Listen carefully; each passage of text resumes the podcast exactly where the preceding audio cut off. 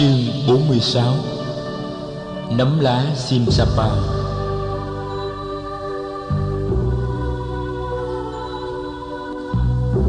Tu viện Trúc Lâm ở Dương Xá Tu viện Trùng Cát ở Tỳ Xá Ly, Và tu viện Kỳ Đà cấp cô độc ở Xá Vệ Đã trở nên ba trung tâm hành đạo và hoằng pháp lớn các vị khất sĩ đã tạo lập những trung tâm tu học rải rác trong các dương quốc Ma Kiệt Đà, Câu Tác La và những dương quốc nhỏ kế cận.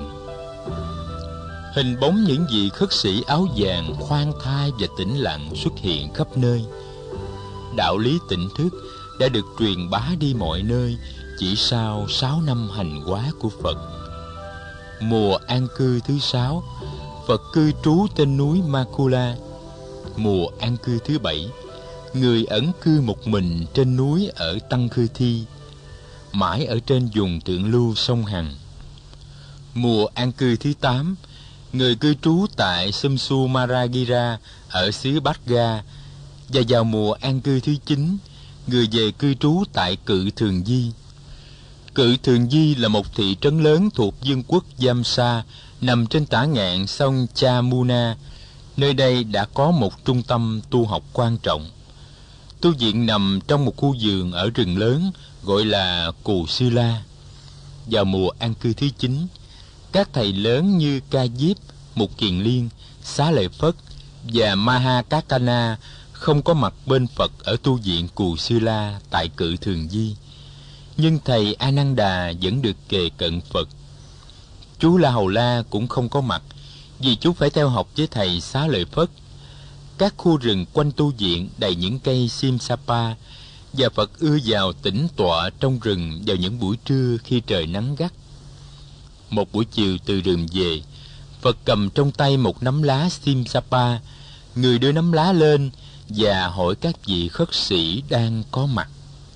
Này các vị khất sĩ, lá trong tay tôi nhiều hay lá trong rừng nhiều?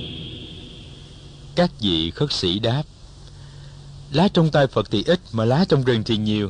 Dạ đúng rồi, lá trong tay Phật thì ít mà lá trong rừng thì nhiều. Phật nói Cũng như thế, các vị khất sĩ Những điều tôi biết do sự thực chứng thì nhiều Nhưng những điều tôi đem ra dạy cho quý vị thì ít. Tại sao vậy? Tôi chỉ muốn trình bày cho quý vị Những gì thực sự có ích lợi cho công trình tu tập của quý vị mà thôi. Phật nói như thế vì độ ấy trong giới các vị khất sĩ có nhiều người có khuynh hướng muốn đi vào những vấn đề siêu hình không thiết thực mấy đối với sự tu học. Mấy tháng trước ở xá vệ, Phật đã khuyên thầy Malung Kiaputa về việc không nên để tâm trí dướng bận vào những vấn đề không thiết yếu cho sự tu học. Thầy Malung Kiaputa lúc đó thường hay hỏi Phật những câu hỏi thuộc phạm vi siêu hình – nhưng phật từ chối không trả lời. Ví dụ, thầy hỏi, vũ trụ này là hữu biên hay vô biên? Hữu hạn hay vô hạn? Một hôm, thầy không chịu đựng sự im lặng của phật được nữa. Thầy quyết định đi gặp phật để ép phật phải trả lời những câu hỏi của thầy. Thầy tự bảo là, lần này nếu phật từ chối thì thầy sẽ xin xả giới không tu theo người nữa. Thầy đi tìm phật và nói nếu Thế Tôn chịu trả lời những câu hỏi của con, Thì con sẽ nguyện tiếp tục đi theo học với người. Nếu không, Con sẽ xin từ bỏ giáo đoàn khất sĩ. Nếu quả thật người biết vũ trụ là hữu biên hay vô biên, Thì xin người cứ nói ra. Còn nếu như người không biết, Thì người cứ nói thẳng là người không biết. Phật nhìn thầy Malu Kiaputa Hồi thầy xin đi xuất gia, Tôi có hứa với thầy là sẽ giảng giải cho thầy về những câu hỏi như thế không? Tôi có nói Này Malukiaputra Anh cứ xuất gia đi Rồi tôi sẽ dạy cho anh về những vấn đề siêu hình. Tôi có nói như thế không? Bạch Thế Tôn ừ, Không. Vậy tại sao bây giờ thầy lại đặt điều kiện với tôi? Này Malukiaputra Ví như có một người nọ bị trúng một mũi tên có tẩm thuốc độc.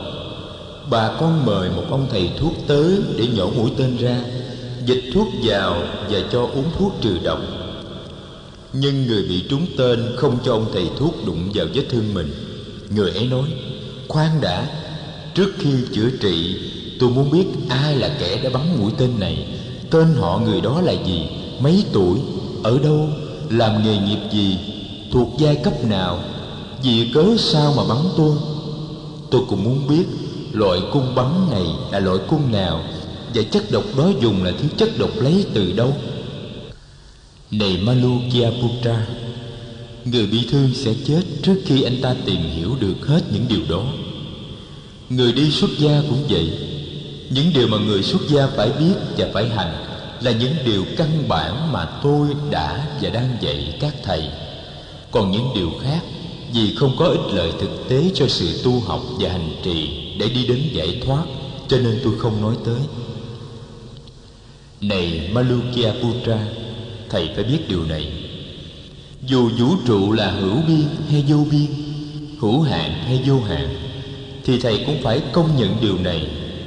Có những đau khổ trong cuộc đời, Những đau khổ đó có nguyên do, Và ta có thể quán chiếu các nguyên do ấy Mà tìm cách làm cho cuộc đời bớt khổ. Những điều tôi dạy quý thầy Có thể giúp quý thầy đạt tới sự buông bỏ. Vô dục, thanh tịnh và giải thoát. Còn những điều không thiết thực cho việc tu học thì tôi từ chối, không nói tới. Đại đức malu kiyaputra nghe phật nói rất lấy làm hối hận. Thầy đã xin sám hối phật về tội đã dám ra điều kiện cho người.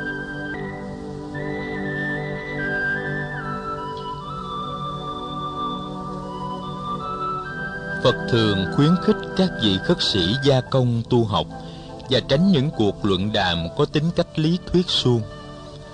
Người gọi những lý thuyết suông không có ích lợi gì cho sự tu học ấy là hí luận.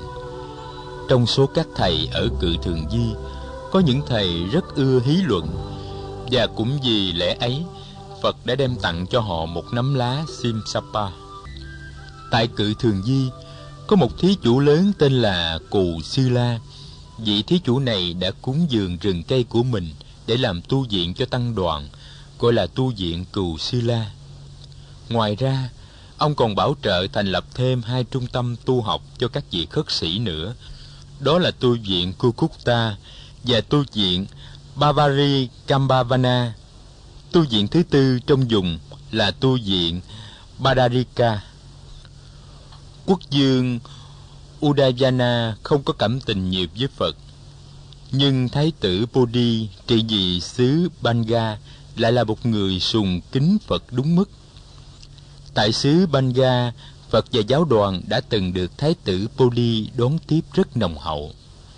Tại cự thường di, cũng như tại các trung tâm tu học khác, có một số các vị kinh sư nghĩa là những thầy chuyên về sự giảng dạy và ôn tụng các lời Phật dạy.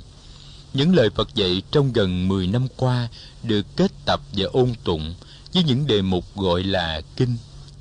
Ví dụ, kinh chuyển Pháp Luân là bài giảng đầu tiên mà Phật nói tại vườn Nai ở phía bắc thành phố Ba La Nại cho năm vị khất sĩ đầu. Các kinh như Kinh Vô Ngã Tướng, Kinh Nhân Duyên, Kinh Bát Chánh Đạo, đều được học thuộc lòng và được ôn tụng mỗi nửa tháng.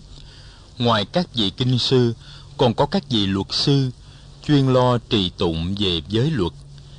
Người tập sự xuất gia thì có giới luật của người tập sự xuất gia. Người xuất gia thì có giới luật của người xuất gia. Những người chưa đến tuổi 20 như chú La Hầu La thì chưa được thọ giới khất sĩ mà chỉ được thọ giới sa di. Năm ấy, ở cự thường di đã xảy ra một vụ tranh chấp giữa một vị kinh sư và một vị luật sư tại tu viện cù sư la. Nguyên do của vụ tranh chấp thật là bé nhỏ, nhưng vì lòng tự ái của một số các thầy khất sĩ mà vụ tranh chấp đã gây nên chia rẽ trầm trọng trong đại chúng. Vì kinh sư, vì vô ý đã không đổ nước trong chậu sau khi sử dụng vị luật sư, cho đó là phạm luật vị kinh sư nghĩ là vì không cố tình cho nên mình không có lỗi. Nguyên do vụ tranh chấp chỉ có thế, nhưng đệ tử của hai vị ai cũng bên việc thầy mình và nói bên đối phương là sai lầm. Cuộc tranh chấp vì thế mà leo thang. Bên này bắt đầu nói bên kia là du khống, bên kia bắt đầu nói bên này là giọng ngữ. Cuối cùng, vị luật sư tuyên bố giữa đại chúng là vị kinh sư phạm giới và nếu không sám hối thì vị này sẽ không được phép tham dự các buổi bố tát tụng giới hằng nửa tháng. Tình trạng trở nên căng thẳng. Hai bên nói qua nói lại. Những lời qua lại này cũng tai hại như những mũi tên độc. Các vị khất sĩ chia thành hai phe. Cũng may là có một số các vị khất sĩ không chịu theo phe, họ than thở với nhau chết mất chết mất. Thế nào cũng có chia rẽ trầm trọng trong giáo đoàn. Thế nào cũng có chia rẽ trong giáo đoàn. Trong khi đó, phật vẫn chưa hay biết, tuy người đang an cư ở một tịnh xá sát bên tu viện, một số các vị khất sĩ đi tìm phật và trình lên người hiện tình của đại chúng và cầu phật can thiệp. Phật liền đi tìm vị luật sư, người nói chúng ta không nên quá tin ở quan điểm riêng của chúng ta. Chúng ta phải lắng nghe và tìm hiểu quan điểm của người bên kia. Chúng ta phải tìm mọi cách để tránh sự gây chia rẽ trong đại chúng. Rồi phật đi tìm vị kinh sư. Người cũng nói với vị kinh sư những lời mà người đã nói với vị luật sư. Hy vọng hai người sẽ đi tới hòa giải. Sau đó, người trở về tịnh xá. Nhưng cuộc can thiệp của phật không có hiệu quả. Cả hai bên, vì lời qua lẽ lại, đều đã bị thương tích trầm trọng. Các vị khất sĩ đứng ở giữa không đủ sức để dàn xếp một cuộc hòa giải. Nội vụ được truyền tới tai với đệ tử tại gia, và chẳng bao lâu, các giáo phái bên ngoài đều biết tới. Uy tín của đoàn thể khất sĩ bị thương tổn nặng. Đại đức nagita thị giả của phật thấy như vậy, không chịu nổi nữa. Thầy lại đem nội vụ trình lên phật và cầu cứu phật tới can thiệp một lần nữa. Phật khoác áo và tới thẳng thính đường của tu viện. Người bảo đại đức nagita thỉnh chuông triệu tập đại chúng. Khi mọi người đã tụ họp đầy đủ, phật nói, xin các thầy hãy chấm dứt việc tranh chấp và cãi cọ xin quý thầy hãy chấm dứt tình trạng chia rẽ trong nội bộ giáo đoàn. Xin hãy trở về với sự tu học. Nếu chúng ta tu học thật sự, thì chúng ta không còn là nạn nhân của tự ái, giận hờn và chia rẽ nữa. Một vị khất sĩ đứng bên. Thế tôn, xin thế tôn đứng ra ngoài vụ tranh chấp này. Xin người cứ an trú trong niềm vui tịnh lạc của thiền định. Đây không phải là việc của người chúng tôi đã lớn. Chúng tôi có thể tự mình giải quyết vụ này được. Không cần đến thế tôn. Vị khất sĩ nói xong, mọi người đều im lặng. Phật cũng im lặng. Một lát sau, người đứng dậy, rời bỏ thính đường. Người trở về tịnh xá lấy bình bát và áo, rồi người một mình đi vào cự thường di để khất thực. Khất thực xong, người vào rừng một mình để thọ trai. Thọ trai xong người đứng dậy ôm y bát từ bỏ thành phố cự thường di hướng về phía bờ sông mà đi không ai được phép theo người kể cả thầy thị giả nagita kể cả đại đức a nan đà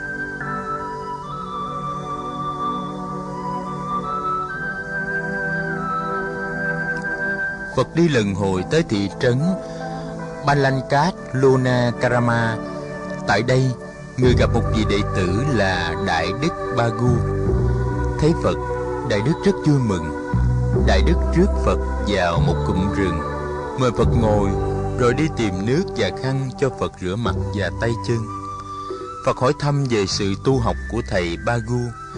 Thầy nói thầy rất an lạc ở đây, dù thầy ở có một mình Phật nói Ở một mình đôi khi mà khỏe hơn là ở với nhiều người sau khi giảng dạy thêm giáo lý Và khích lệ Đại Đức Ba Gu về sự tu học, Phật từ giả thầy để đi về phía công viên Đông Trúc cách đó không xa. Bước vào công viên, Phật bị người cai vườn ngăn lại. Ông ta nói, Sa môn, Ông đừng đi vào trong công viên. Ông vào đó sợ làm rộn các vị đang tu hành trong ấy. Phật chỉ biết nói sao thì từ trong công viên đại đức a nậu lâu đà đi ra, thầy vái chào phật và nói với người cai giường đó là thầy của chúng tôi đó, xin ông cứ để cho người vào. Rồi đại đức đưa phật vào phía trong công viên. Ở đây phật lại gặp thêm hai vị khất sĩ khác, đại đức nandiya và đại đức kim tỳ la. Hai người gặp phật rất mừng. Thầy nandiya nâng bát cho phật còn thầy kim tỳ la thì nâng áo tăng dạ lê của người. Họ sắp chỗ ngồi cho phật trên một bụi tre vàng. Họ đem nước và khăn tới cho người rửa mặt và rửa chân. Rồi cả ba thầy chắp tay làm lễ phật. Phật bảo ba thầy ngồi xuống bên cạnh. Người hỏi, các thầy ở đây có được an tịnh không? Sự tu học có thuận lợi không? Và việc khất thực hành hóa có dễ dàng không? Thầy a nậu lâu đà đáp, bạch thầy, chúng con ở đây rất an ổn. Ở đây khung cảnh rất an tịnh, việc khất thực và hành hóa cũng dễ dàng. Chúng con đã đạt được nhiều tiến bộ trong sự tu học. Phật lại hỏi, vậy các thầy có thương mến nhau và hòa hợp với nhau không? Đại đức a nậu lâu đà đáp, bạch thế tôn, chúng con rất thương mến nhau chúng con hòa hợp với nhau một cách dễ dàng như nước với sữa. Riêng con, được sống với hai huynh kim tỳ la và nandiya là một điều may mắn lớn trong đời con. Con trân quý tình bằng hữu này lắm. Mỗi khi con nói hay con làm một điều gì, dù là khi hai huynh không có mặt, con cũng nghĩ đến hai huynh. Con tự hỏi con, nói như thế và làm như thế thì hai huynh có dự ý không? Nếu con có một chút nghi ngờ rằng lời nói và việc làm ấy có thể làm cho hai vị phật ý, là con nhất định không nói và không làm. Thưa thế tôn, chúng con tuy là ba người, mà cũng như là một. Phật gật đầu ưng ý. Người nhìn hai thầy kia, thầy kim tỳ la nói với phật, điều sư huynh a nậu lâu đà nói đó là sự thật. Chúng con rất hòa hợp với nhau và rất thương mến nhau. Thầy nandiya nói chúng con biết chia sẻ cho nhau đồng điều mọi thứ, từ chỗ ăn chỗ ngủ cho đến kiến thức và kinh nghiệm. Chúng con đều sẵn lòng chia sẻ cho nhau. Phật khen, tốt lắm. Tôi rất hài lòng khi thấy các thầy ăn ở với nhau như vậy. Có sự hòa hợp đó, một đoàn thể tu học mới thực sự là một đoàn thể tu học. Các thầy đã thực sự tỉnh thức, cho nên quý thầy mới thực hiện được sự hòa hợp đó.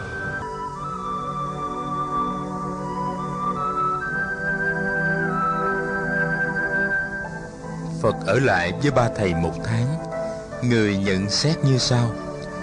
Buổi sáng sau giờ thiền tọa, ba thầy cùng đi khất thực một lần. Khất thực xong, vị nào về trước thì đi sắp đặt chỗ ngồi, đi lấy nước uống, nước rửa và một cái chậu sạch để sẵn tại đó. Xong rồi vị ấy mới đi rửa mặt, rửa chân và ngồi xuống để quán niệm và thọ trai. Trước khi thọ trai vị ấy sang bớt thức ăn trong bát vào chiếc chậu sạch. Thức ăn này là để dành cho vị khất sĩ nào không xin được đủ một phần ăn. Khi các vị kia về, thì nước rửa và nước uống đã có sẵn, họ khỏi phải đi xách nước. Họ chỉ cần ngồi xuống rửa tay, rửa mặt và rửa chân trước khi ngồi xuống thọ trai. Sau khi thọ trai và uống nước, cả ba người cùng đi dọn dẹp nếu thức ăn trong chậu còn dư, họ đem đổ ở một khoảng đất trống không có cây cỏ, hoặc đổ xuống nước nơi không có loài vật nào đang sống. Họ cùng rửa và cùng úp các chậu lại. Ai thấy bình nước uống hết nước thì đi lấy thêm. Ai thấy dại nước rửa lưng thì đi xách nước thêm. Ai thấy cầu tiêu không được sạch thì đi chùa rửa. Việc gì cần hai hoặc ba người mới làm nổi thì họ đấu dai chung sức lại họ không cần bàn cãi gì hết về công việc hàng ngày. Cứ mỗi năm ngày, họ ngồi lại một lần để cùng học hỏi giáo lý và trao đổi kinh nghiệm tu tập. Trước khi từ giả ba thầy, phật nói, các thầy, bản chất của một tăng đoàn là sự hòa hợp. Theo tôi, ta có thể minh định sự hòa hợp như sau. Thứ nhất là thân hòa đồng trú nghĩa là cùng chia sẻ với nhau một trung tâm tu học, một khu rừng hay một mái nhà. Thứ hai, là lợi hòa đồng quân. Nghĩa là cùng chia sẻ với nhau đồng đều những tiện nghi của cuộc sống. Thứ ba, là giới hòa đồng tu. Nghĩa là cùng hành trí với nhau những giới và những luật đã được truyền thọ và ban hành thứ tư là khẩu hòa vô tránh, nghĩa là chỉ sử dụng thứ ngôn ngữ hòa hợp, tránh tất cả những lời nói có thể gây ra sự xích mích và tranh cãi. Thứ năm là kiến hòa đồng giải, nghĩa là trao đổi và chia sẻ những hiểu biết và những kiến thức với nhau, không giấu giếm cái hiểu biết cho riêng mình, để cho mọi người cùng được học hiểu thứ sáu là ý hòa đồng duyệt. Nghĩa là các ý kiến khác nhau phải được tổng hợp lại và không ai có thể bắt buộc mọi người khác phải làm theo ý kiến riêng của mình. Như thế, để tạo nên sự vui vẻ và hòa hợp trong đoàn thể. Các vị khất sĩ, từ nay về sau, chúng ta phải lấy sáu nguyên tắc hòa hợp này mà sống với nhau ba vị đại đức quan hỷ tiếp nhận lời dạy của phật từ giả ba thầy, phật lên đường bảy ngày sau, người tới Parilevaka Phật đi vào rừng Rakhita và tìm thấy một cây sa la cành lá xum xuê. Người đặt y bát xuống và ngồi nghỉ dưới gốc cây đẹp đẽ này. Phật có ý định muốn ở lại một mình tại đây trong mùa an cư sắp đến.